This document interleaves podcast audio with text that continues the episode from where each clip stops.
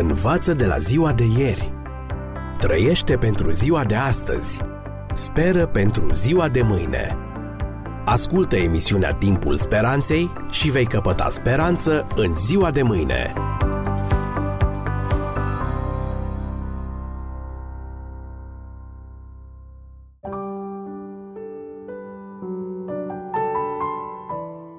Dragi prieteni, vă salut la o nouă ediție cu genericul Viață fără limite, bazată pe cartea cu același titlu, semnată de omul de știință Clifford Goldstein. La începutul capitolului trei, autorul prezintă două cazuri bizare. În Mongolia, un boiler a sărit în aer. Explozia a proiectat bucată de oțel încins peste o clădire cu șase etaje. S-a năpustit apoi peste un bătrânel cărunt care, după ce reușise să supraviețuiască celui de-al doilea război mondial, regimului comunist și revoluției culturale, nu a supraviețuit boilerului care i-a aterizat în cap. Și al doilea caz, în Statele Unite, un tânăr angajat al unui ziar s-a dus să ceară fotografia unui băiat împușcat mortal în acea zi, în timpul unei tranzacții cu droguri. Un străin vine în fața unei case, bate la ușă și cere familiei o fotografie a băiatului lor mort la șaptesprezece ani, pentru ca alți străini să o publice în ziar, pentru ca și mai mulți străini să se holbeze la ea preț de câteva secunde, înainte de a folosi ziarul la împachetatul peștelui, la aprinsul focului sau la curățatul geamurilor. Evident, nu se aștepta să fie primit cu prea multă căldură și nici nu a avut parte de așa ceva și nici de fotografie. În timp ce pleca, fratele mai mare a celui decedat ieși în prag. Sfâșiat de durere din pricina vieții și morții, deloc liniștit a fratelui său, lăsă să-i scape cuvintele. Și toate astea pentru nimic? Chiar pentru nimic? Și bătrânul ucis de boiler? Tot pentru nimic? Cum rămâne cu noi? Fie că ducem o viață lungă și prosperă, fie că ne stingem din frage de pruncie, ce rămâne în urma noastră la sfârșit? Doar un cadavru?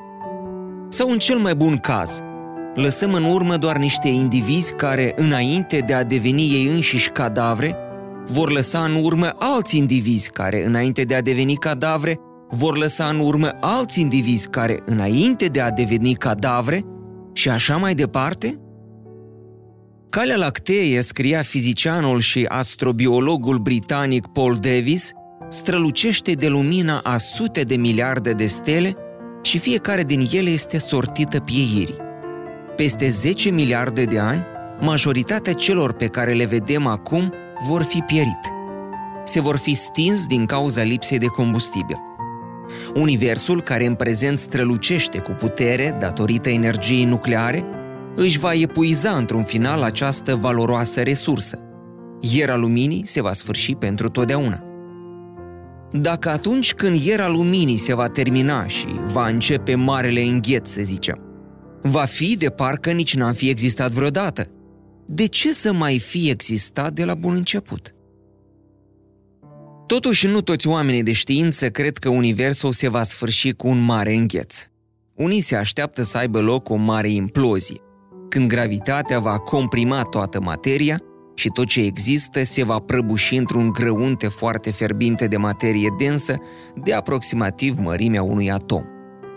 În nouăsprezece șaizeci și șapte, scriitorul de science fiction Paul Anderson scria Tau Zero, un roman despre mare implozie.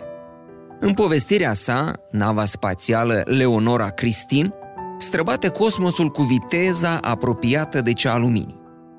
Ei bine, după cum a dovedit creierul lui Einstein, bucățele trandafirii de culoarea ficatului de care am vorbit în prima emisiune, cu cât ne apropiem de viteza luminii, cu atât timpul trece mai încet pentru noi.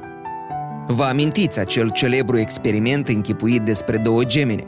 Una dintre ele călătorește prin cosmos într-o rachetă cu o viteză apropiată de cea a luminii, iar cealaltă rămâne pe pământ. Sora geamănă de pe pământ așteaptă nava timp de douăzeci de ani, iar când aceasta se întoarce, sora ei este cu numai doi ani mai în vârstă decât la plecare, deoarece din pricina vitezei cu care a călătorit, timpul s-a scurs mai încet pentru ea, îmbătrânind cu numai doi ani, în timp ce sora ei a înaintat în vârstă cu douăzeci de ani. Ei bine, Leonora Christine merge atât de repede, iar timpul încetinește atât de mult, încât ceea ce pentru cei de la bordul navii erau minute, pentru cei de pe pământ erau secole.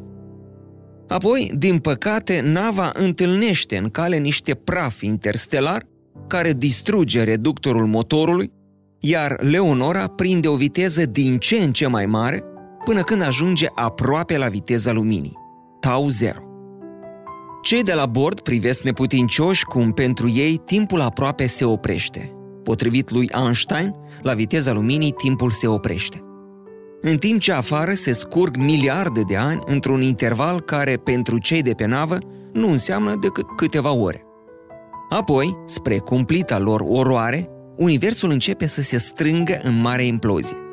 Temperatura se mărește, galaxiile se strâng în ele însele, iar membrii echipajului își dau seama că nu va mai dura decât câteva minute până când vor fi înghițiți și incinerați în acest minuscul grăunte de materie superdensă de mărimea unui atom. Totuși, vă veți bucura să aflați, membrii echipajului de pe Leonora Christine găsesc o modalitate de a scăpa. Noi, pe de altă parte, s-ar putea să nu avem același noroc, ceea ce înseamnă că, indiferent în ce fel se va sfârși universul, mare implozie, marele îngheț sau, după cum anticipează unii, marea ruptură, vom sfârși cu toții împreună cu el. Poetul Robert Frost a scris odinioară că lumea se va sfârși fie prin foc, fie prin îngheț. Fie că sfârșitul va veni prin foc, prin gheață, prin implozie, printr-o ruptură în structura spațiului sau printr-un îngheț cosmic, tot ceea ce am făcut, am gândit, am visat sau am realizat vreodată va dispărea și va fi uitat pentru totdeauna. Desigur, nu trebuie să așteptăm mare implozie sau ca ultima stea să se stingă pentru a ne pune problema viitorului nostru pe termen lung. Moartea pare să jefuiască viața de orice sens cu care încercăm să o împodobim. Odată ce omul și-a dat seama, observa Lev Tolstoi, că moartea este sfârșitul tuturor lucrurilor, atunci nimic nu este mai rău decât viața. Oricât de exagerat ar părea, ideea sa este totuși corectă. Care este rostul unui lucru care nu durează, ale cărui impact, influență și chiar amintire vor fi pe veci uitate, deoarece în cele din urmă nu va mai exista nimeni care și l-ar putea aminti? Ce însemnătate are viața unui bebeluș african în vârstă de șase luni care moare înfometat la sânul uscat al mamei sale într-un univers sortit pieirii? Sud-americanul Jorge Luis Borges a scris despre un huligan pe nume Otalora, care s-a alăturat unei bande uruguaiene. Otalora, dorind să-l înlăture pe conducătorul bandei, Bandera, a început încet să ia puterea, autoritatea și chiar femeia. Abia în ultimul moment, înainte ca Bandera să pună să fie împușcat, își dă seama Otalora ce s-a întâmplat cu adevărat. Otalora își dă seama, înainte de a muri, că fusese trădat de la bun început, că fusese condamnat la moarte, că îi se permisese să iubească, să dea ordine și să câștige pentru că era ca și mort, pentru că, din perspectiva lui Bandera, el era deja un om mort. Stimați prieteni, chiar dacă reușim să iubim, să deținem puterea și să avem succes în viață, deși de atât de multe ori nu obținem niciunul din aceste lucruri, fiecare din noi este într-un fel asemenea lui Otalora, deja un om mort. Doar că unora li se întâmplă să moară mai devreme, iar altora mai târziu, atâta tot. Peste cincizeci la sută din cel mai fin praf dintr-o gospodărie este format din fragmente fine de piele, scria Midas Deckers. Dacă ai impresia că te pierzi, aruncă numai o privire deasupra dulăpiorului din bucătărie. Treceți ușor un deget peste el și vei fi față în față cu starea în care te vei afla peste doar câteva decenii.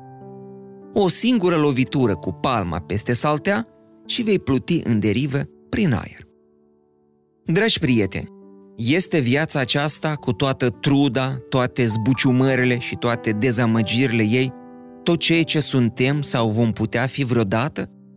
Și apoi, la final, mult prea trista și nefericita noastră călătorie pe pământ, presărată cu câteva rânduri, paragrafe sau pagini de fericire, în cel mai norocos caz, se încheie în praf, care la rândul lui se va dezintegra în mare implozie. Aceasta să fie soarta noastră? Depinde de convingerile pe care le avem și, după cum vă spuneam în emisiunea anterioară, ele trebuie să se întemeieze pe dovezi sigure. Învață de la ziua de ieri. Trăiește pentru ziua de astăzi. Speră pentru ziua de mâine. Ascultă emisiunea Timpul Speranței și vei căpăta speranță în ziua de mâine.